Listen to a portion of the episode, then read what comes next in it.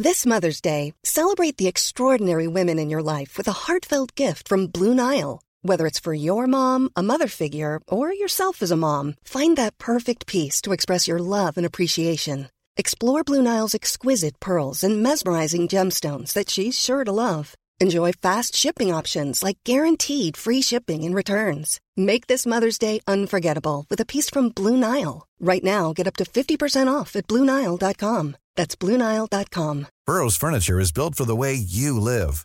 From ensuring easy assembly and disassembly to honoring highly requested new colors for their award-winning seating, they always have their customers in mind. Their modular seating is made out of durable materials to last and grow with you. And with Burrow, you always get fast, free shipping. Get up to 60% off during Burrow's Memorial Day sale at burrow.com slash ACAST. That's burrow.com slash ACAST. burrow.com slash ACAST.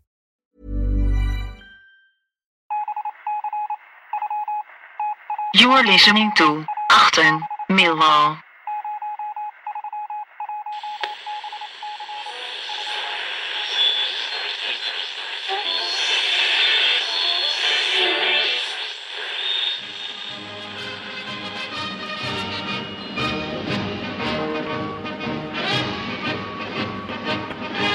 Listening to Acton Millwall Emergency Broadcasting Special, a public service broadcast made on behalf of the Real Millwall Fan Show and Acton Millwall, broadcasting from South Bermondsey. Welcome, dear listeners. Welcome to the wartime broadcasting service of Acton Millwall. My name is Nick Hart, and joining me on today's show is um, a, a Renaissance man, Harry Warren. You're developing new inter- interests in your life, Harry, aren't you? Yeah, outside of, deve- outside of motorsport and football. well, I don't know about that. I mean, I'm I'm I'm, I'm watching a lot of war documentaries, so um, uh, there is a there is a plethora of war books. Max Hastings is a fantastic author, by the way. If anyone Um, would like second to, uh, Second would that. like to uh, listen to him, and very well very well directed. Also, uh, Drew McIntyre. There's some good sort of spy espionage books around Ken Philby, uh, Kim Philby rather, and also uh, there was a Russian spy that averted the cold, uh, averted a nuclear attack by the Russians on Great Britain. Um, That's a very remember- interesting story. I'll, I'll send separately. I'll send you a link to a show about that. A good podcast. But anyway, we we are straying from the point and purpose of today's podcast, dear listeners, which is um, everyone's been on on the show's been doing their favourite season, and Harry's is, is here today to choose his favourite season. Um, do you want to re- re- do a reveal, Harry? What's what's your what's your choice of season, mate? Well, my choice of season, well, the two that I wanted to do were were already taken um, in the in the line. So um, uh, so I picked my first season that I can remember any games to. I had been to Millwall before, but um, I, this is the first season I can remember any games at all, um, which is 2000 2001, the promotion champions season. Absolutely, great choice. When was your first game, Harry? Out of interest, what was your first match? Can you remember that, or do you know it? I, well, I know I was taken to the old den by my dad. Um, So it's a cold blow then. That was one of the questions on our list. Yeah. Really? So I got to go, but I cried, and uh, my dad had to take me home before the end of the first half. I would have been about like eighteen months, two years, sort of. But my dad took Whoa. me to say that I had gone. You had Um, been. you were entitled to cry. At 18 Well, I think- I think my dad thought that. I, th- I, suppose I've got to thank him for that. That I could say that I went to the old den. I think my dad realised that it was quite a big, big thing in '93 to you know Yeah. to have gone to the old den. So my dad took me, um, but obviously the rational part of my brain, even as a 18 mo- year month old baby, decided this wasn't a good idea for the rest of your life to uh, attach yourself to this football club. But uh, what's it? The heart is over their head, I suppose. You're in it for life now. So you'd have been born what 91, 92, something like that. Uh, 90, I was born. 1990. So yeah, you'd have been nine years, well, ten years going towards eleven in this particular season. Daydream Believers is the name of the um, online compilation. Quite a long video, actually, Harry. I, I, I- Yeah. Just to refresh my mind, I had a quick look at it um, before we spoke today, and I got about 20 minutes in, and um, it's extensive footage. A lot of it's interesting to look at it all. Um, But it's it's about hour and 20, I think. So get you know yeah. get yourself settled in. Did you have a look at it just to um, give yourself a bit of a, a Yeah, refresh? I watched it last night. Um, I watched it before I ended up watching your um, Steve McQueen documentary you, you put through to me. So I Oh, yeah, had a bit yeah. of an extensive sitting last night. But, um, I mean, there's nothing else to do. Oh, we all- doesn't really think. Yeah, exactly. um, but I, I, I looked at it and I, I, what what struck me is one the kits, two the emptiness of the den. Um, hmm on the opening day fixture. I think we kicked off against Reading, if my memory serves from last night. Um, yeah, Eleven it- crowd that day, apparently. Yeah. Um, but I think they counted the like then they do now. They count season tickets as attendees, but I, I don't I don't remember it being that big a crowd. It, yeah, it was a it was a it was a slow start to the season, but then that's often the way at Millwall. yeah. I mean, we obviously, you know, the season before we'd um, got to the playoffs against Wigan and got beat away from home. I didn't go to that game on a Tuesday night. I sat in watching it. I can remember exactly where I was. I was watching it on Gillette Soccer Saturday or the Gillette Soccer specials, you know, Tuesday night, Millwall yeah, away. playoffs. Yeah, and the playoff games this shows kids this was one for the kids out there in 2000s all the playoff games weren't on normal sky yes they weren't they weren't all on normal sky so um i didn't No, to different- game it is a different era, and you, I mean it's interesting looking at the video. You're right; it, it looks very different, and it's only it's only 20 years ago. Um, it's in the it's in the two you know it's in the kind of uh, the 21st century, but it looks it's a bit like um, when you look at old footage for me, like looking back at the 60s and 50s. It that looks like a very very different era to my memory, and this must do the same for for kids of the modern era 'cause it does look um, decidedly different football back then, doesn't it? yeah i mean the, even the kits the way the kits look the way the kits hang off players like Baggy now, baggy shirts. seeing- yeah, you can get you know a bit of leverage and, and twist. The referees all look massive. They all look fat, short, like non-professional blokes that could have just come from the pub. Um, crazy, crazy decisions by officials to send players off that would never ever happen now. And there's you know a couple of them in the video that I was watching, going, well, why has he sent him off? I can't, I can't, you know. But just by basically being useless. I mean, some things never change. But yeah, Absolutely. there was there was players that I had deleted from my memory, or players that I can't can't fathom or remember. And then we have the um, you know, the very strange way that we got rid of uh, Keith Stevens and, and Alan McLeary. Yeah, I mean, just to set the scene, I think it's probably worth before we go through this uh, season, successful season, because it was the, in some ways, I think it was the culmination of, of Theo Paphitis's um, tenure as chairman. I know, he, I know he continued on. I know we had other success with the cup final and the near miss going uh, to the to the um, you know to the to the, the Premier League playoffs almost, um, or to the final almost anyway. But Theo had come in in 1997. I think sometimes um, Theo Paphitis, because he's gone on to, you know, TV fame and um, and all the rest of it, and taking over at Millwall as chairman was provided a great platform for for that to happen. But we were in administration, kids, listeners, um, when he took over in 1997. Um, the horizon was a very bleak one for Millwall. Um, I don't know how close we were to you know, we're in administration. I don't know. This becomes myth and legend how close we were to going out of business, but um, and people often react badly when you say Theo saved us because I don't know. He, he inspires um, Marmite type reactions, but I don't remember there being anyone else. Um, there was no other U.S. cavalry coming around the corner at the time.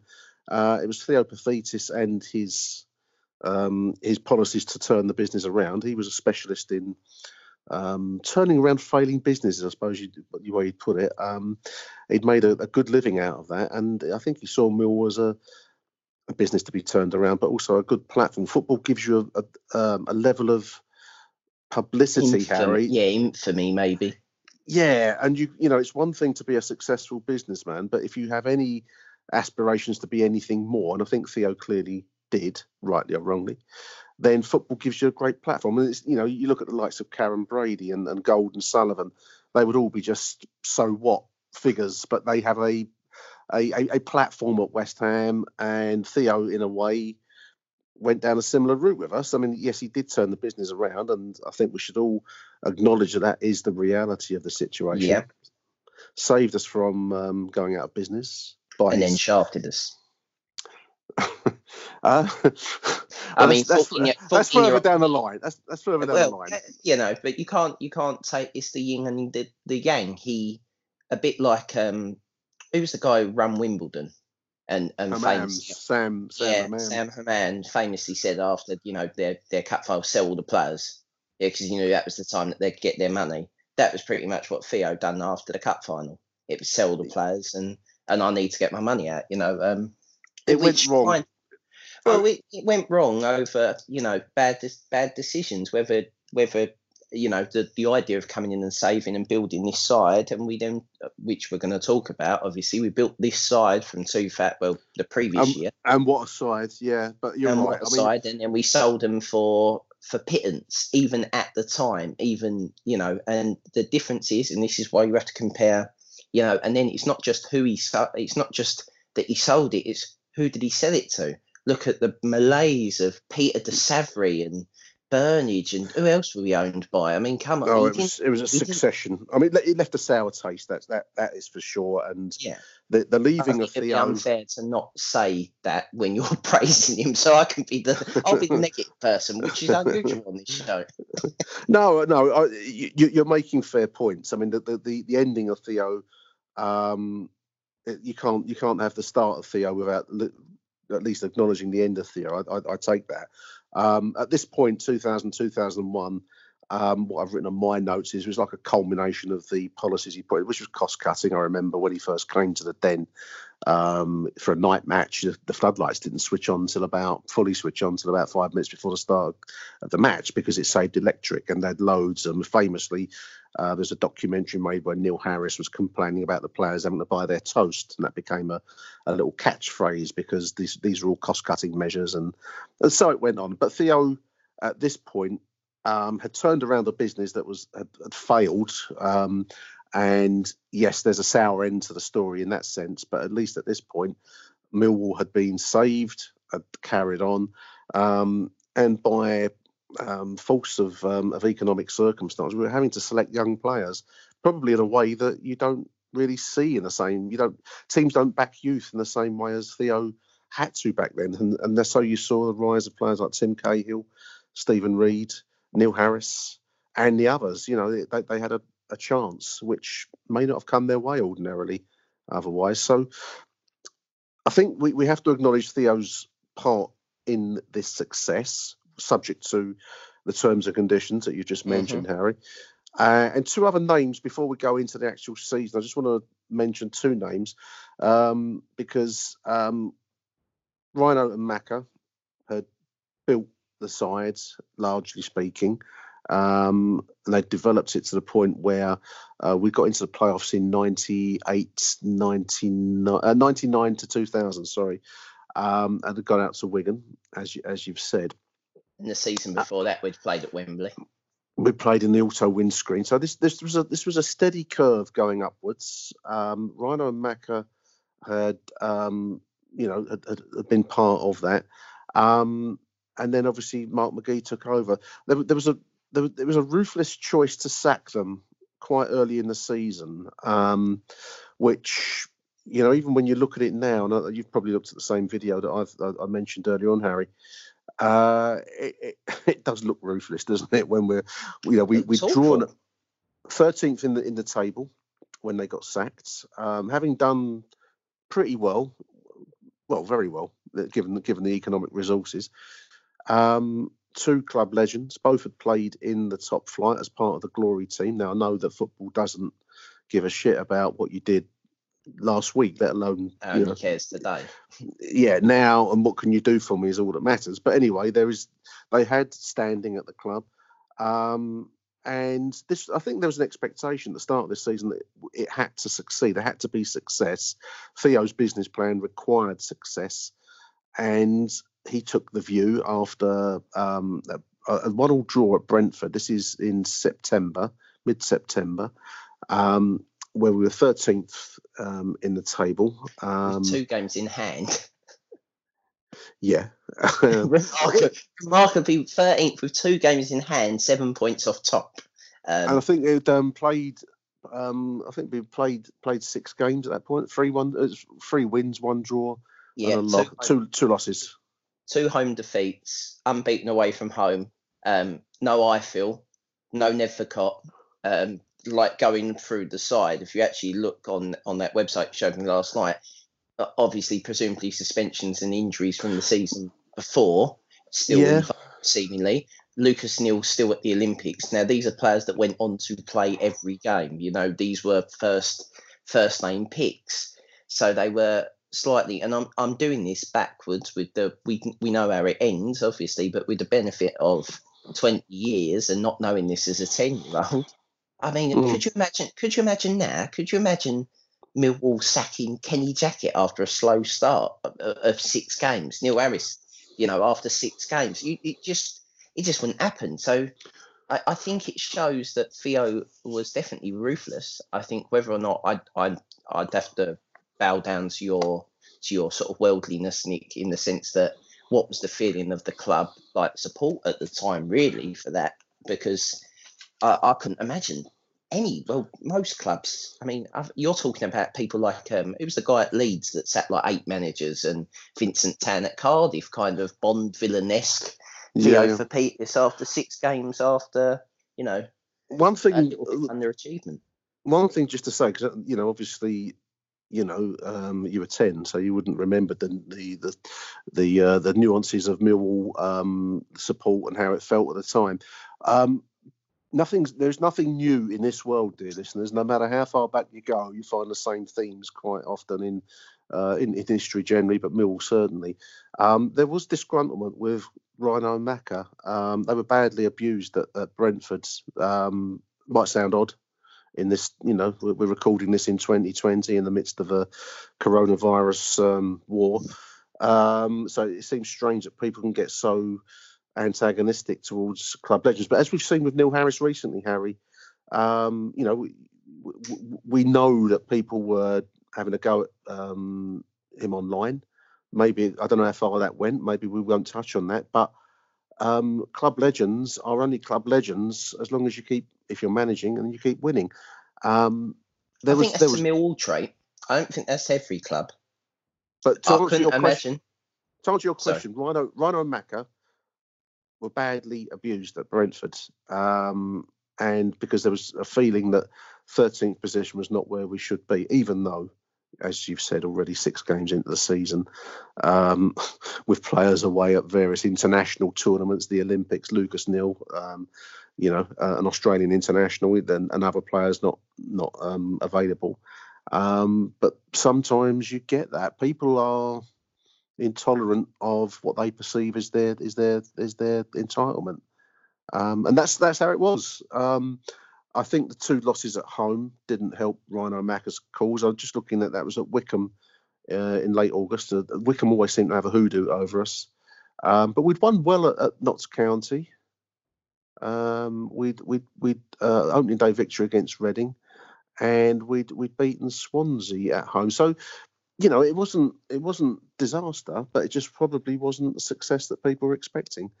Um, Yeah, I mean, to be before that, I mean, just to go previously on, you know, Kale got two goals on the first day of the season. I would definitely have been there for that, but I can't remember it.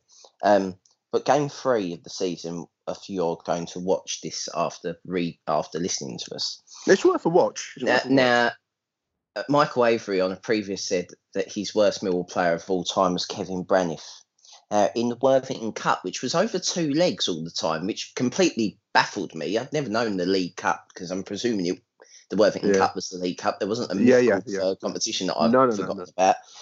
Kevin Braniff away at Brighton scores what can only be described as an absolute weldy, and it counted, right? And honestly, if that's one of his five goals that you're talking about, no wonder Millwall persisted with him before we ruined him, presumably as a club by abusing him all the time. Uh, I, I couldn't believe it. He scored some like 25 yard looping sort of Neil Harris strike of cutting the inside and using his right foot and bending it top corner. It was um.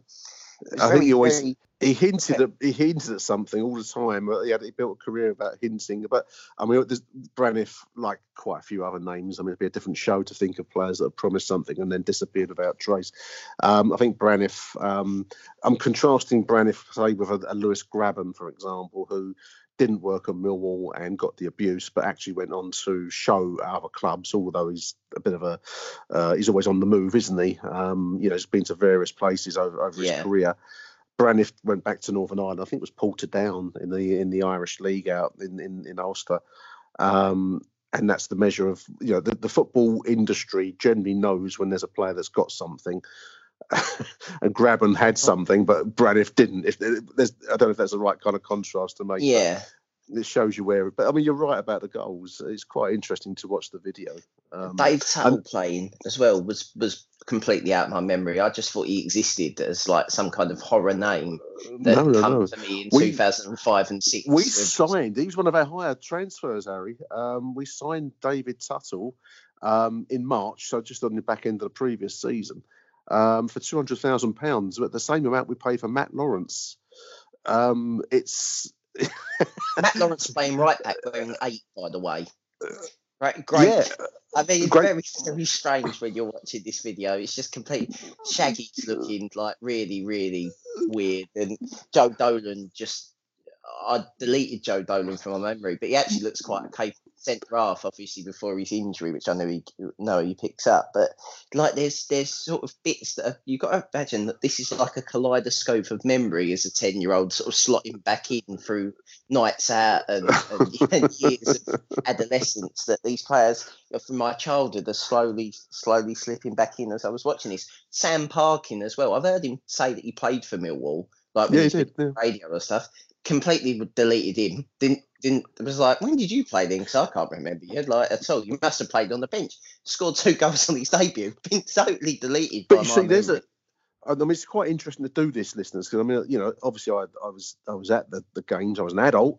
Um, it's interesting you saying being ten years old because at the time, um, 2000, I was I was living over in Wandsworth. So uh, my my ex partner, I used to start. I started taking her son to, to the football because he was into football, and I was going to Millwall, and it's in, it was about probably about the same age, I suppose, Harry. Actually, about that that kind of era. Um, James would have been about ten-ish, nine-ish, something like that. Um, and so you you know it, it's you when you take kids to football, you you build a bond with them, don't you? It becomes you know, uh, I think Merv Payne's touched on this with his with his books. You know, you, you build this kind of bond beyond the football in a funny kind of way. It becomes something else. It becomes like a shared emotional experience because as the season wore along, you know, you could see the club starting to take hold on on his on his on, on his on his mind, you know, and he starts to live this experience. And it may have been the same for yourself at, at that at that time because you you're not really appreciating the football as such. You're you're you're in living the um the like emotion. emotion. Yeah. Yeah. Yeah. It felt it felt like that. Um I mean, looking back, I mean, that kit, you know, the badge being centered in the Yeah. I remember I didn't the remember Gior- the Giorgio. Yeah, Giorgio kit, very weird. I remember the white kit out of that was the was the one that I had. I didn't I had the white kit and I had the red Tony Warner goalkeeping kit because I wanted to be a keeper. I wanted to be like Denzel. So um, Denzel, yeah, what, yeah, what, a, what a player. What a player. Yeah. But Exactly. you mentioned what I've what I picked up. Just doing a few notes to myself, looking back over this, and there's little bits that leap out. here. One of the things that struck me was these little cameo roles. And Stan Parkin, you've mentioned.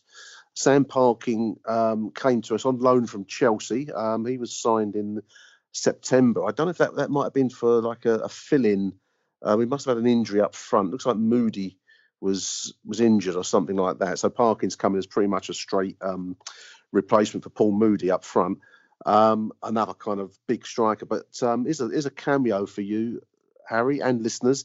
Sam Parkin, five appearances in the Mill shirt on loan from Chelsea, five appearances, four goals from five appearances. That's not a bad hit rate, is it? That's not far, far short of a goal a game.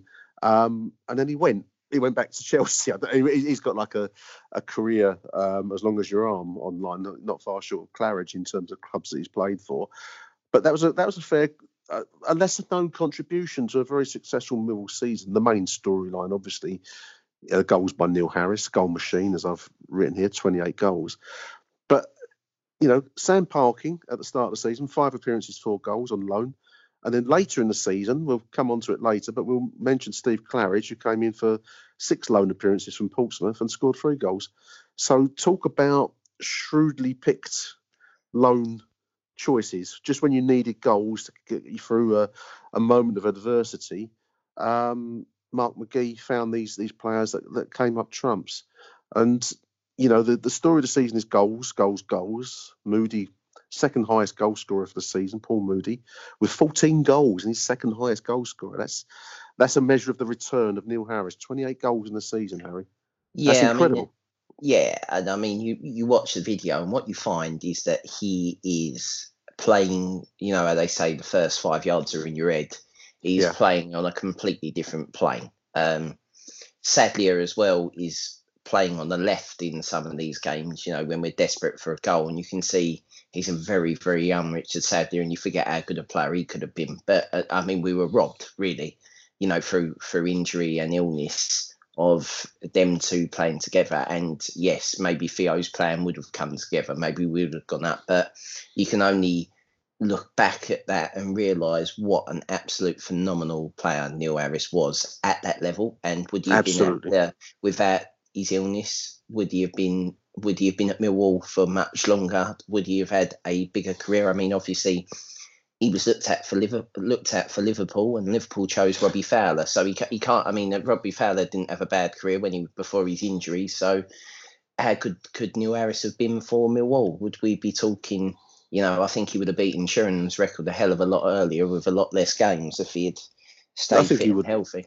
It would undoubtedly have moved. I mean, you know, if he had stayed fit, then the Richard Sadlier and um, Steve Claridge season the following year in the uh, 2001-2002 that would end in in the uh, infamous, um, you know, uh, May the second Riot. um, disturbances riot. But anyway, um, I mean that we we came remember that. within. uh, we, we, we, we'll cover that another we'll cover that another day. You are listening to Achten Millwall.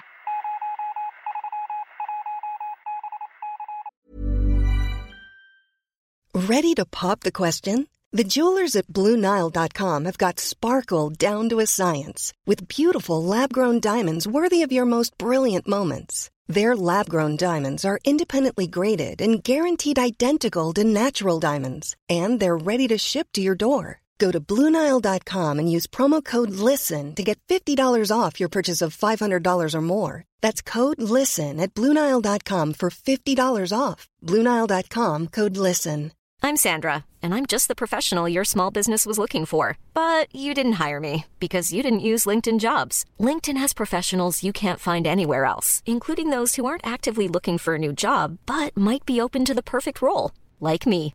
In a given month, over 70% of LinkedIn users don't visit other leading job sites. So if you're not looking on LinkedIn, you'll miss out on great candidates like Sandra. Start hiring professionals like a professional. Post your free job on linkedin.com/people slash people today. Hey Dave, Yeah, Randy. since we founded Bombas, we've always said our socks, underwear, and t-shirts are super soft. Any new ideas? Maybe sublimely soft. Or disgustingly cozy? Wait, what? I got it. Bombas. Absurdly comfortable essentials for yourself And for those facing homelessness. because one purchased equals one donated. Wow, did we just write an ad? Yes. Bombas. Big comfort for everyone. Go to bombas.com slash ACAST and use code ACAST for 20% off your first purchase. Um, well, we, we came within a toe poke of the, you know, the playoff final. Um, and as you say, that you know, if massive if Harry, but if we'd have got into the Premier League, then that may have been the culmination of uh, Theo's um, plan. Um, that would have made a nice points have sold on to some rich um, Kazakhstan oil magnate or something, and uh, Could have been Abramovich, couldn't it? Really? who knows? The rest would have been uh, his, but this is Millwall, and th- these things don't happen like that. But um, we, we, we're dwelling on a successful season here. So, goal machine Neil Harris, Paul Moody second in the goal scoring table. He was a. Do you remember much of Paul Moody, Harry? Can you? I remember you him being like a. I remember him being like a battering ram. Just He was. his job was seemingly just to smash people for Neil to get the to get the flick on. Basically, And was the was the thing. he he did it magnificently well. He was a machine up front, uh, the kind of bloke that would gave you the impression he'd run for a brick wall and still get the nod down for Neil to lash onto and smash into the net. Um, but quite a skillful player. I remember on, on occasion because he was always used as a the big target man. Um, and I think much of Neil Harris's footballing education came in this era because, you know, as as we, as we saw with Steve Morison, Yeah. um, I Played four Neil- four two quite a lot in this year, didn't we? I think Neil never quite got got over the power of the big man up front and the power of four four two. man, But look at the four man off- Yeah. look at the four four two we had there, Harry. We had Stephen Reed in midfield, Tim Cahill, um, David Livermore. I saw one goal with a, a Livermore flick header into the net from a Yeah, move I down the left. Um, I think that was a Lucas Neill cross. You know, a midfield: Reed, Cahill, Livermore, and Neil. Lucas Neill. That's that's Yeah, an inter- well, take take out Livermore. That's an international level Well, as well, you had you had uh, players that midfield had players in the bench that could, could come in. You had Bircham and and Kinet waiting on the bench. That, oh, what a player Christophe Kinet was! What a mercurial man that did nothing other than put a floated little left-footed cross in. But it was always, always finding Tim Cahill arriving late. Or it just was, you know, you you watch the video now and he looks. You know, if he played now, he, if he was to remind you of any player, it's like Ferguson. You know, doesn't do a lot, but when he gets the ball and he's on fire, just would put a ball in and it, it's unplayable. You know. as a- as a Yeah. Um, I Connor, mean, Connor, Connor Mahoney reminds me of him a little bit, with a, but it, Connor's got to deliver. Keno did deliver. Um, mercurial's a good good phrase. I mean, I was looking at his um, his his playing record. and I've lost it now, but um, I think he only started about 35 games and had about 36, seven off the bench, which is always a measure of the mercurial winger, Harry. Isn't it? If you're if you're on the bench Yeah. a lot more, than you're starting. There's They a, there's a story. you. they don't trust you. But you could trust him to get the cross in. A number of times he's come on late and was instrumental in, in a goal that won a game in this season. Um, you know, is, is remarkable. Um, something else is quite remarkable, and I don't know if you picked up on this. If you look at the the the, the, the league table, the home and away stats, um, 40, 40 um, what have I written there? 47 goals, is it at home? 40, 40 like goals. We won a lot of games, five one, five nil. 49 goals. 49 It goals home. ridiculous. You're watching the video, you're scoring five goals quite regularly. I think we scored five goals at least five times I've seen. But this is this is the home record. So the story of the season, obviously, is goal scoring. We, we've already touched on Neil, Paul Moody, Tim Cahill with ten goals. He's the third highest scorer with ten. Um, but the other storyline, uh, the home record only, just eleven goals conceded all season in twenty three games. That's one goal every other game, isn't it? Roughly. Four, def- four defeats as well, I think that is at home. Two Yeah, of we- them we- come under Rhino and Macca. They did for Mako and, and Rhino. Yeah. Um, and then 40 goals scored away. So we've got away and scored liberally. Uh, just conceded a few more, 27 away. Um, but that's 89 goals scored over the course of the season. We're just 11 short of the 100 mark. It would have been wonderful to have achieved that, but we Yeah. couldn't do it. Um, 38 goals against for the season. So, yes, this was an attacking season, but don't forget the defence because that's a solid that's a solid um, you know unit that's kept out. Um, it's only conceded 38 goals over the course of a 46 game season. Um, and in that defence, there's there's two probably lesser sung. I mean, Matt Lawrence was was player of the season that year, um, but he's made 54 appearances, and that's practically every Every, game. every game, including the auto windscreens and including the uh, the the uh, the other, you know, the the cups, the league FA Cup and, and the other and the League Cup. But also for uh, Robbie Ryan, Harry, 48 appearances. Um, Reliable know, Robbie. yeah, much maligned, and what an odd career because you know he, he like many players they achieve their success at Millwall, don't they? Uh, Robbie Ryan achieved his success at Millwall. I think he went to Bristol when he left us. for one Um, year or something, weren't it? Because Wisey wanted Graeme Le Saux and and Yeah. Theo was going to get Graeme Le Saux in at like fifty or however old he was at that time, and we we fobbed off Robbie Ryan and never. Re- I think his last game for Millwall was marking Cristiano Ronaldo. So um in the cup final. yeah yeah. yeah. So I don't I don't think. I suppose that's a fairy tale end for his career. I mean, I just wish he'd snapped him. He would have saved us all a lot of trouble, wouldn't he? I mean, we just, you know, ended his career about three minutes in.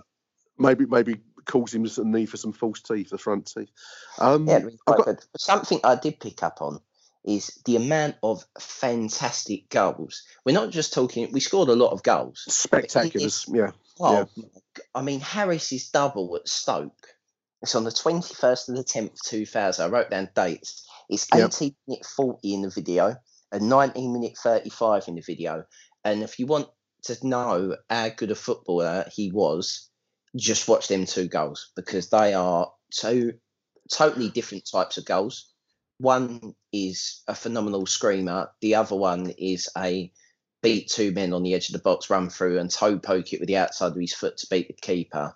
And you know, this is going away to Stoke. We couldn't win there this season when they've been diabolical and we're we're you know near the top of the league. You know, so they were just they were just it was the perfect time for that squad. That squad, you you look at it and the, the names in there have become not legends, I wouldn't say, but that as a squad it is a legendary. It's a, it's a classic 11. I've written down the, the last game of the season. Um, I always find it interesting to compare the starting 11 with the finishing 11. You know, you, you can kind of tell a lot of, over the evolution of a side.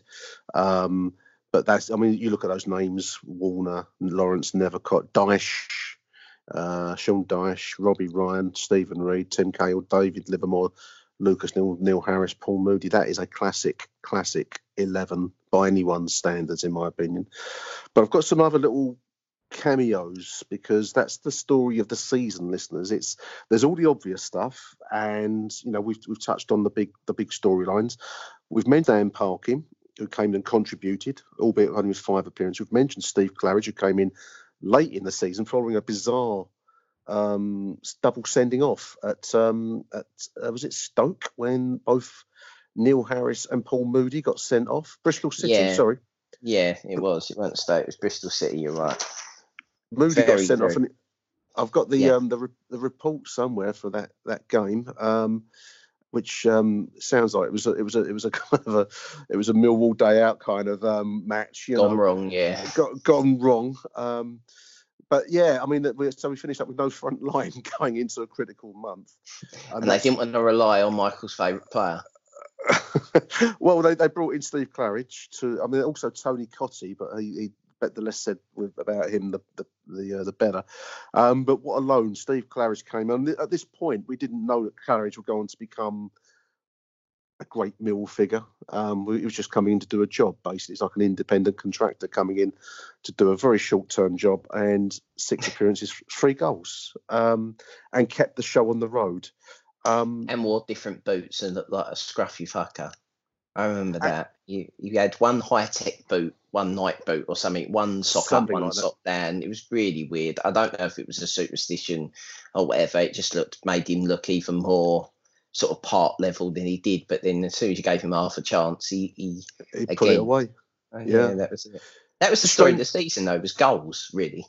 goals. uh, Well, the story of the season is goals. The story of the season is overcoming um, obstacles and hurdles and problems and injuries and suspension. So, all the, the players we've mentioned so far, um, you know, were, were- responses to situations where.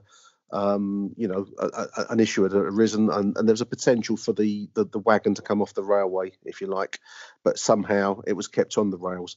Another thing, just to mention, while we're talking about Claridge coming in late in the season, Harry, is the ruthlessness of, of Mark McGhee, and possibly, and I'm I don't know enough about the the, the personalities of Rhino uh, McLeary, M- uh, McGhee, nor Paphitis, but Paphitis strikes me as a man that only looks at the bottom line, wants is is a single-minded individual, and must have brought Mark McGhee in for this reason because some utterly ruthless decision making took place in at various moments. I mean, there, was um, I've not circled Willie Guéret as another contributor to the season because he dropped Tony Warner.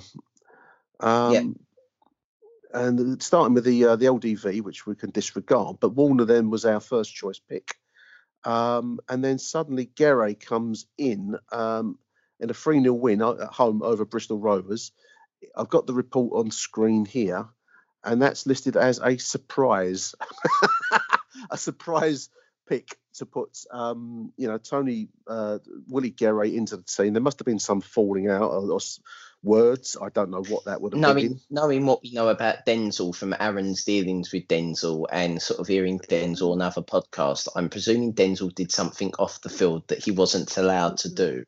But he Um, was he was placed on the bench. Is that libelous? I, I'm not I don't sure. know, don't know, don't know. I mean, we, all we can say is that um, he went from being number one, and Denzel was a great goalkeeper. Oh, not um, fantastic. let's not beat around the Penalty bush. saves. Penalty, Penalty saves. saves. I mean, He physically occupied the goal. it, but for some reason, which we can't speculate on further, probably, he's gone from being number one choice and the main man at the den to sitting on the bench with Willie Guéret now as the first choice overnight. Um, Willie 13 games. seemingly had some kind of amazing ability to come in and just do the job, didn't he? I think did he play in the cup winning season, uh, the cup final season? I think he was still- Um, still- well, that was no. that was Andy Andy Marshall and goal in, wasn't it? Yeah, I don't know if it, he may have played. I can't It may remember. have been this season then. I may have crossed sort of back in time, but I remember he coming in and did he even? I don't think he conceded a goal till the last game before he was dropped. Is that is that right? He, he came in. He played 13 games that season, and my reason for mentioning it is that the you got your number one choice now benched. Um, his standing, his understudies come in, and has kept um, one, two, three, four, five, six, seven, eight clean sheets. Yeah, I was going to say. I remember he seemingly. I I did sort of remember that that he come in and was, you know, fantastic. You know what I mean? He's just suddenly turned up, and you're like, how good Where- where you been? know? Yeah, yeah, yeah. Why, why, why is Denzel been in goal? You know, I don't know if um, now. I mean, Willie had been a French speaker. I don't know if there was like any, any French um, words exchanged between him and Mark McGhee because then he was dropped after a, a nil-nil draw. I mean, you know, he's got eight clean sheets from 13 performances there, and then he, then Warner's come back um, for the run-in for the final run-in for the season to to some effect because we have a succession of one, two, Was that to get- Was that to get a medal? Do you think? I don't know. I don't know. It, I don't know how many games you have to play to get a medal because I think now they give them out for everyone who's in the squad. But I think then it was you only got a certain amount of medals for the for the entire team. I'm, I'm you know, so I Don't- don't don't know. don't know. But so, see on the footage. So you've got that. You've got these ruthless, and then there's another ruthless choice which I'd forgotten about. I know we finished with um, Harrison Moody up front, um, but um, after their sendings off, McGhee must have been completely fucked off with them because they didn't start. He's maintained faith with Claridge and Sadlier after after the suspension had been served. Yeah, Um, Harris and, and Moody are on the bench. quite in, it's quite this is a- interesting with McGhee. It's quite interesting with McGhee because I've heard a lot of you know in this in this obviously coronavirus hit time. There's no football, so to get my football fix, I've been listening to a lot of sort of other football podcasts, and there's one by um, Jon Parkin and and uh, I think it's Chris Brown, another sort of Northern jour- Championship journeyman, and um, they they spoke to a lot of football players, and um, Leon Knight is quite um, interesting. Yeah, yeah, yeah. Interesting. Talks yeah. about McGhee, McGhee uh, chucked him off a coach when they were on the way down to Bright uh, when he was at Brighton with him. Chucked him off the coach, and he went, "I ain't getting off the coach. You can get off the coach. You want to get me off the coach? You've got to get rid of me." And you can imagine, right? yeah, this- it's a standoff, Leon yeah. About five foot one, right? By the way, I'd like to point out, and looks like he'd weigh the same as two bags of rice when wet through. You know, he's he's not not a big bloke. And McGhee just sat there and he got grassed up by McGhee's assistant about him saying, Don't worry, we'll go there and we'll get the three points to a player. This is obviously only his thing. So maybe McGhee and McGhee, remember, only got a two and a half year contract, which is quite interesting off Theo. No, not one of these big five year deals or four year deals. It was No. a two and a half year contract. So that was basically up at the end of the following the following season, um, which he got sacked from. So presumably Theo again ruthless, as you said. So you brought a ruthless man in to, to mould this squad, maybe to make them because presumably they were all taken on as kids. So this was to take them to the next level of their football development, going by the Kenny Jackett, you know, you doing your football apprenticeship type thing. But yeah, it's quite weird looking back to think how batshit crazy Millwall must have been behind the doors. That season seems to have two sending offs in one game. And it happened away at Ipswich early doors. We had two sending off. We went into extra time away at Ipswich at Portman Road in this two legged tie and ended up, you know, getting thumped by conceding three goals when we had nine men on the pitch. You know, it's it's um it's a weird season for stuff like that. It just seemed like it was it must have been great to be there. I mean, I wish I was a little bit older so I could remember it a bit better. You know what I mean? Oh, was- you, you you would have loved it. You would, it was. I mean, the pressure was. I'm just looking at red cards here. Um, uh, Cahill got a red card a few weeks earlier. Keane got after two two yellows. Um, but yeah, I mean, to stick your what's that? 28 plus uh, 42 goal striking duo Benjamin in favour of Claridge and and Sadlier to make a point is management. That's that's what you call management. You are listening to Achten Millwall. Who's your favourite all-time player? Would it be Neil Harris? Would he be your choice? He would be my choice. Um, he would be my choice. He's pretty much the club in in the modern era, isn't he? Embossed in one in one player. I understand why people have got Ted and and stuff, or Judas, as I like to call him. Um, but you know, I I I understand why people say that. But I think I know he left, but that was under Wise. And the more I look back at the Wise incident, I think Dennis Wise, although he got to the playoff, uh, although he got to the cup final, if you ask me what would I have rather had, would I have rather had the golden day and the sunshine at, at the Millennium Stadium and getting thumped 3 0 by Man United? Would I have rather to go into the Premier League? As a 14 year old, I think I would have picked the Premier League all the time. So I, I think Wisey was the wrong manager.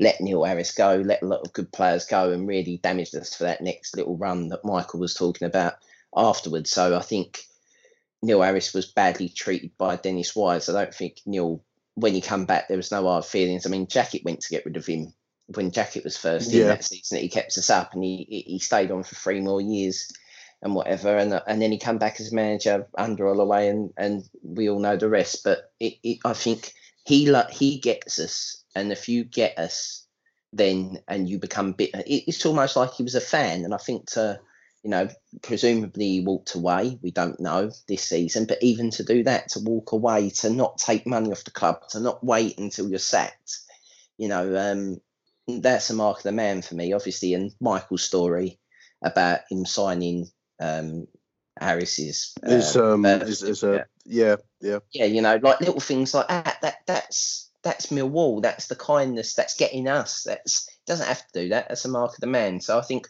with all that is the reason that he might not be the greatest ever football player that we've ever had at the club, um, but he definitely is for me the greatest greatest player at the club for what he what he sort of represents. he's certainly one of the greatest finishers. I mean, I, I I'm trying to think of a, of a better finisher that I have seen in my time, and I, I mentioned always mentioned Teddy Sheringham as somebody that went on to greater, um, you know, the greater success, and maybe Neil Harris might have done if he'd have stayed I healthy. think Chris- We don't know, but I liked So- Chris Wood. I thought Chris Wood was well class for us. To be fair, It was it was, it was a quality player, absolute quality player. But um, no, um, interesting interesting choice. Um, what's your most memorable match, Harry? What's the match when when the when the final day comes? and they say, "What's what game sums up Millwall for you, Harry?" Which one would you choose, mate? What would be your choice? Well, it was, a toss up for me with that because obviously being from Essex, um, going to school in Essex, wearing a claret blazer to school every day, um, and subjected to years of abuse about, oh, you were only winning Division Two as it was then, or whatever, and the abuse, and then they got relegated from the Premier League, and then I know where you're uh, going there. I see where you're going. well, no, but but I decided that you know that's that's you. There's two questions in in your uh, listed lines question. There's question number six, which is memorable match, and then there's Yeah. memorable moment.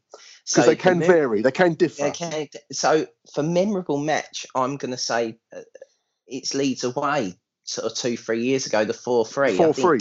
Okay. I can remember it. I, I I think my memorable moment is the four one because what it in, what in what it entailed personally for me the day after. I mean, I wish I had more bottle because I should have bought a Millwall flag and put it in the middle of the school playing.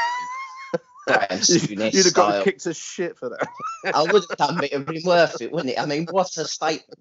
What a statement that would have been. Uh, I was a bit of a shrinking violet back then. Let's put it that way. So, um, yeah, but uh, Leeds away four three. That I mean, the, the I mean, being two 0 at half time, you were there. You were standing next to me, and we, you know, how bad. Yeah, it we was a great day, great day, great win. day. I mean, the fact that it was Leeds. we hadn't won away from home all season. It kick-started the run that very nearly ended up with us in the Premier League. Um, it was just the sheer mentalness of it, the fact that it was the first time that we'd been. It, it, it all aligned to be the perfect day, didn't it? The first time that you know, give give yeah.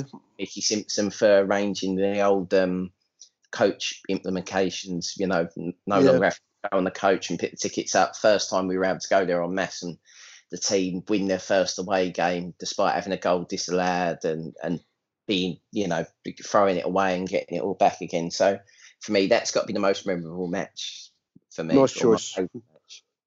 I'm just looking through my notes about the 2000, 2001 season. One one thing that I do want to mention before we go to the the finale, the grand finale of, of the season, is um, Joe Dolan broke his leg. Um, which I'd forgotten about that entirely um, against Bristol Rovers, which because um, he was he was a fairly regular fixture in the in in, in the side. Um, yeah. I mean, watching him there in the footage, he looked like a great defender. Do you, do you know what I mean? Like a, a brave, brave defender. Yeah, absolutely dogged. You know, um, sort of the heart of Tony Craig with the ability of a Hutchinson or a Cooper to use sort of in the air at least. Um, but yeah, obviously, I don't think he ever really returned. I think he broke his leg no. so badly that he never, you know, back then, I mm. mean, 20 years, how far medicine's come on that a broken leg could end your career 20 years ago. Now, that would be unthinkable. You know what I mean? There'd be. Players never used to come back as strong afterwards. I mean, Alan Shearer would be a good, another good example of a player that was never quite as powerful, never quite as much of a of a, of a, of a, of a raw threat up front before, uh, mm. post breaking his leg. And but Dolan broke his leg um, and then, as you say, it kind of largely ended his career.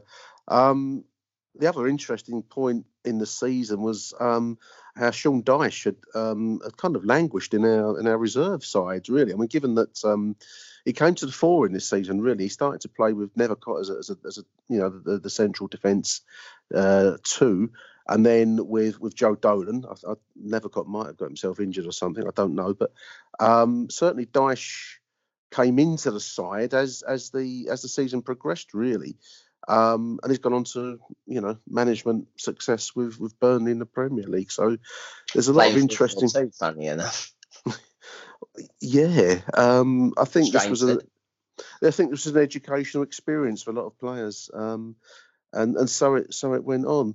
Um, but just going into the final phase of the season, I mean, um, the other the great contrast, I, I would think personally, is, is with the 87 88 promotion season where success developed. You know, we were on the fringes of the promotion race in that year and only really came on strong in the last couple of months, basically. You know, it, we, we kind of made a play for playoffs late. Whereas this season, when you look at the league table positioning, Harry, we, we went top um, first in in in November of 2000 and largely speaking, stayed top. One, one or two little dips here and there, but mostly it was first position from November onwards. That's what makes this a standout mill season. We we never ever go top and stay there, do we? We we, no. we, we, kind of we flirt, we, we we fall away, or we come on strong late, like we did nearly it's, the other year. Yeah, it's the hope that kills you, isn't it? I mean, it, uh, that's that's typical Millwall. We're either fighting for our lives or we're we're looking for something. We never, you know, we can't get relegated easily we always give no. you a tantalising that we'll we'll stay up or we'll do it even if we do get relegated or if we're trying to get in the playoffs it's always tantalising i mean the season the 09 10 season we went into the last day with the possibility of finishing second. Um, obviously barring leeds' result that you talked about the other day. You know um, last two years ago or whatever three years ago we had, we had a chance until the final two games. You know we always get to there, and it was it was interesting because I did remember I, I remembered the last day in the sunshine that we're going to get onto in a minute, but the I remember the the game that we got promoted. I wasn't at. It was Wycombe I I, uh, I think it was Wrexham, Wrexham away. Wrexham. We are now yeah. a non-league side. Like I mean, famous for bootlegger. Anyone who's on Twitter and knows him. yeah, nutter with you. Absolute nutter, but I love him to bits because he just wants to get out in the beer all the time. But um, yeah, like you know, I didn't go. Obviously, being ten, that was that was an away game that we weren't that we didn't do. Um, I don't think I really started going to away games probably to the season after. I think I started. It's a different after, but. Taking kids to away games just feels that you, you want to be a certain size before you go to an away game. It just has a different vibe completely. And taking Yeah, and to Still away. seemingly, still seemingly a lot of terracing knocking about. Actually, Absolutely. These Yeah, were the old days, mate. Yeah. Yeah, I mean, even 20 years ago, I mean, that's mad. Like in the way ends, there's sort of like little piddly ass grounds. Like Wrexham looks like there's so many Millwall standing down the front in sort of these no man land places where they hadn't put seats in, but don't know whether or not they ever did, you know. Um, but just to, I mean, a draw to get you promoted, I think. I think we got promoted because other people dropped points or whatever the second last game. But to go into the last game knowing that we were promoted already, it was just deciding the champ whether you're champions or not is such a, a strange position for Millwall to be in, really. Yeah, no, it's unusual for us to go top, stay there, and start hammering teams by threes and fours and fives, and that's that's what we did this season. One other player I just want to mention because we haven't touched on two two names. Um, Paul Ifill, um, fantastic. I love Paul Ifill. I used to love it when My I, eye, if, if the eye. yeah, when he got the ball, you know, you never knew what was going to happen. He, uh, how he beat I don't think he sometimes. did either. Maybe he didn't, but it was it was wonderful, wonderful viewing. And of course, we've we've not mentioned Tim Cahill in in in the in the centre. You know, ten goals for the season, but um, you know, the, he was still quite young at this stage. He, he'd not long come in into the into the team, but he was very much a player that you felt, you know, had had momentum. If things were going to happen for him, you kind of could see it in in the way he played the game. Um, wonderful, wonderful times.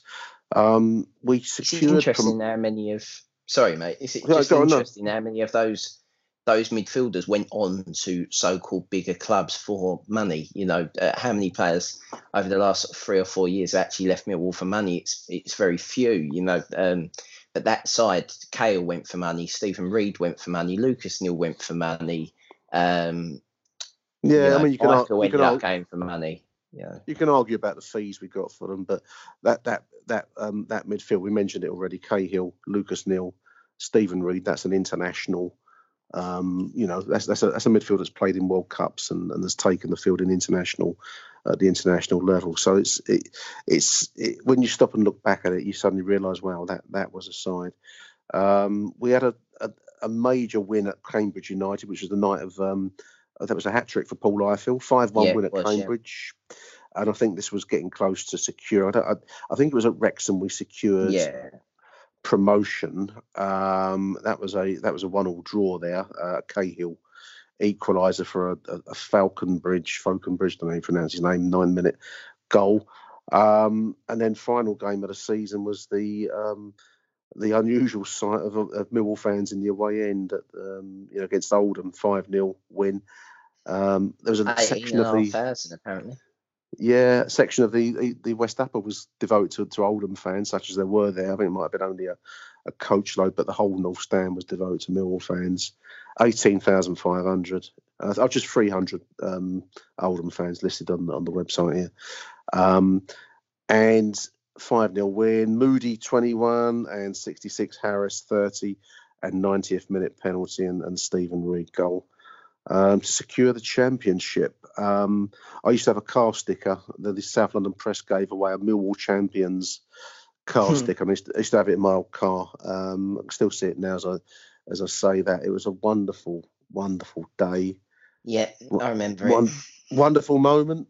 Um, and you know, it, it was it was a culmination to a fantastic season, really. Um, just before we we probably close this review of um, of the season, I just want to mention two other names that we haven't touched on. Uh, the back room staff, Steve Gritt, who was a coach at the Den, um, and Ray Harford, who sadly passed away in um, I think it was 2002, 2003. So he had, he had cancer and he, he passed away. Um, but both hugely influential coaches. Um, Harford, particularly, um, had been involved with, um, I think, he'd, uh, Blackburn. I think he'd um, coached at Blackburn and and other clubs. I'm just getting his obituary on screens. I'm saying that he, he worked with Kenny Dalglish at Blackburn. Very, very influential man and hugely well thought of at the Den. Um, and yeah, you know, it, it was it was a, it was a tough loss because he, he he passed away just a couple of years later. But I think you can't overplay the influence of Gritt and Harford behind the scenes in keeping that team together because Yeah. We've mentioned the uh, the various moments, the the who knows what words were exchanged at various points, what decisions were taken by Mark McGhee, but it still then requires someone somewhere to put the arm around someone's shoulder and talk them through it and get them back to 100% to give everything for the club. And I think you can put that down to those two hugely experienced coaches, Steve Gritt and Ray Harford, for the contribution that they, they made to the side. So I just think that's a nice way to to finish it. We finished the season in top position. Um, yeah, we did. I can't remember what we needed to do on that last on that last day. I think we just needed to match. to win, we need to win.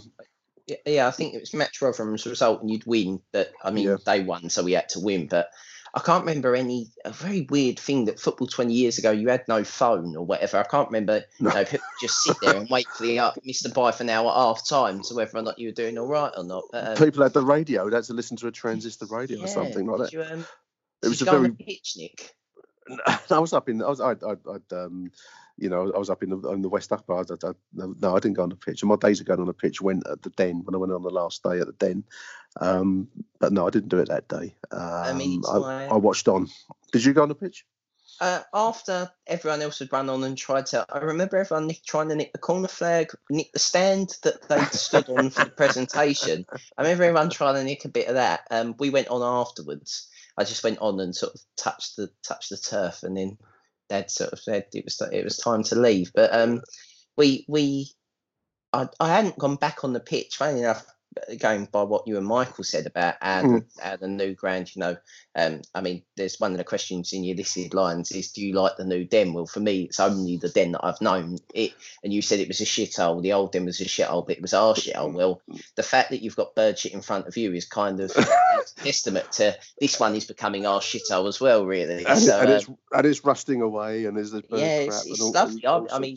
Long, long may it continue. But going to what you said, I mean, when we went for the Wonderwall Cup, um, my like I was uh, obviously um was doing bits and bobs for Mickey and got to go on the um got to go on the pitch. And I'd never I'd never been on the pitch as an adult and not not really looked at it. And sort of looked there and sort of stood and watched where my seat is sort of Yeah. walked as close as I could from the pitch. And they they know who you are. That they know faces. They don't know who you are maybe but when it's 8,000, 9,000 of you on a wet They know your face, yeah. night in February, they know your face, and if you're giving players abuse, totally, they know who you are and where you where that abuse is coming from, and that must be horrible if you're an away player. Like, I mean, that that's just, and it's supposed to be nasty. It's just we're supposed, you know, it is our strength and our curse to bear, and if you understand that and just accept that, then really you understand us. If you don't understand we're the pantomime villain, if you don't secretly cheer Captain Hook, then you're you're part of the problem in life at the moment. Unfortunately, you know that life life would be boring if everyone was nice, wouldn't it? Uh, You know, um, uh, and unfortunately, unfortunately, that's the way it is. I mean, I, I, I don't I don't know what else to say about the season. I just think that I think a lot of people at this time would do a lot worse. A lot of the younger supporters. I know we don't have many that listen to this podcast, as we we found out Nick's become uh, slightly obsessed with um, demographics and, and stats. Yeah, of what of who who and what is listening to our pod. And um, We- we- enough, we I'm reached- just- We're there's one reaching more thing Go on. there's um you said in this listed line question which i'm I've, I've read through of who is your millwall villain um and i was Yeah, I, that- that's one of the questions and mine's gareth ainsworth my, uh, which is very the you Wycombe know, Wycombe uh, bloke. Wycombe boss, mainly because I remember him doing Tony Craig twice in one season. Um, I think that was either the season that we didn't go up or the season that we did in League One. You know, with um, Yeah, with Kenny yeah. Jackett. He sort of smashed Tony Craig. I think he broke his face, like a cheekbone or something, or something like that. And then he done the other cheekbone in the home game. So he got back, like so he done him in the away game, like with like some shit ass challenge, and then and then he done it again at the home game, and I think he got sent off at the home game. And uh, his card's always been slightly marked for me for that. So um, when he was announced possibly as a Millwall manager, when um, when Gary Rowett was uh, when obviously Harris left and Yeah. Rowett's name was picture everyone. I was really, really hoping that we didn't have Ainsworth. Otherwise, I'd be secretly cathartically liking when we got beat and he was getting closer to the door. So, um, obviously- hindsight's a wonderful thing. I think we got we got the right choice in the end with uh, with Rowett and not not any of those kinds of other candidates, including Ainsworth. Um, just to sum up this season, uh, Mill finished top of the table in uh, the third tier. I think it was called League League no, One. or division. It was Division Two. Division Two. nation- Division Two. It was the yeah. nationwide, the football nation. It was nationwide football league sponsored by right. obviously insurer, wasn't it? Was that nationwide old, yeah, insurer? Think? Yeah, when the old division, uh, the old second division was Division One, so this was Division Two. We finished top of the table, played 46. We won 28 games over the season. We drew nine, lost nine, scored 89 goals, conceded 38. We had a goal difference of 51 um, and the 93 points. And in second place, just to give you a measure, not just two points behind us, Rotherham, but their their goal difference was 24 to our 51. So it was uh, the story of the season was goals, goals, goals. Um, Neil Harris, points, really. yeah, not It's far not short. bad. No, Not it's a bad at fantastic season. So I think we've reached the conclusion of 2000 2001. Daydream Believers. Cheer Up Mark McGhee was the, Oh, the theme theme song. I'm not going to ask you to sing it, Harry, I think that, that I do, that's I do remember it. I remember what it became afterwards. I remember playing him at Brighton after he got the sack. Do you remember? The, the words were slightly changed, um, which was quite interesting. I just want to close. I've just um, this is an obituary written for Ray Harford. Um, just to close out, because this was very much um, it was influential. So just a qu- uh, a quote from um, piece written by Brian Glanville in the Guardian to close this season. He, he um, spoke to Colin Hendry, the Scottish uh, centre half in Black, the Blackburn team, and he remembered Ray Harford as being a top class coach who was very influential in his career. A nice man who was already always ready to lend an ear. Uh, and as Glanville says, that's very much the way he's remembered at Millwall, where he held his last position as coach. So RIP Ray Harford. Um, thank you, Harry, for coming on the show, talking about the 2000 and 2001 season, age just 10. I just want to say thank you to the for those who've sent some nice, kind words about these shows. We're trying to do our best to keep a little bit of entertainment going. Hence this this show today and the ones we've done previously. So thank you to Harry for helping out. Um, if you have any any any thoughts, comments, or uh, anything you want to share with us, get in touch. Achtung We are Millwall at do. Sorry, Nick, sorry. We are going to uh, we are going to do some crap seasons. I think I think the uh, the yin and the yang of Millwall has to be that we do. There's many more of those. seasons, and there's a lot more of them. But we thought we'd do the nice ones first as hope. And many we'll more of those. We'll Get go the into the deep dark for depression. I mean, names that strike fear, such as Tuttle, Lomas, and Holloway. nice one, Harry. Arrivederci Millwall. Do get in touch with us if, if, if you want to um, have anything to say about any of these shows. Much appreciated. All the best.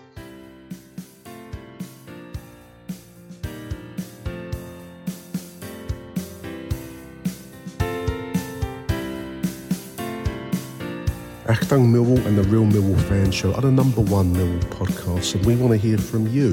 So get in touch with us. Let us know your thoughts, your views, your rants about all things Millwall. We've got email, achtungmillwall at gmail.com, all one word, achtungmillwall at gmail.com. You can get in touch with us and leave us a voicemail on 0208 144 0232. That's 0208 144 0232. Leave us a voicemail. No human will be involved in the receipt of your message. So give us a shout. Tell us what you think about all things Millwall. And the best messages will be read out on air.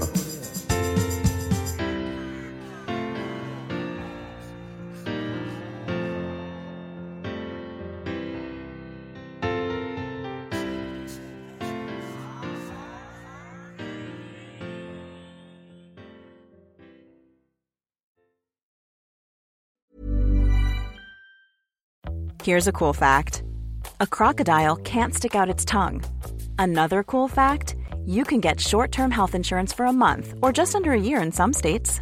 United Healthcare short term insurance plans are designed for people who are between jobs, coming off their parents' plan, or turning a side hustle into a full time gig. Underwritten by Golden Rule Insurance Company, they offer flexible, budget friendly coverage with access to a nationwide network of doctors and hospitals. Get more cool facts about United Healthcare short term plans at uh1.com. Hey, it's Danny Pellegrino from Everything Iconic. Ready to upgrade your style game without blowing your budget? Check out Quince. They've got all the good stuff shirts and polos, activewear, and fine leather goods, all at 50 to 80% less than other high end brands. And the best part? They're all about safe, ethical, and responsible manufacturing. Get that luxury vibe without the luxury price tag. Hit up quince.com slash upgrade for free shipping and 365 day returns on your next order. That's quince.com slash upgrade.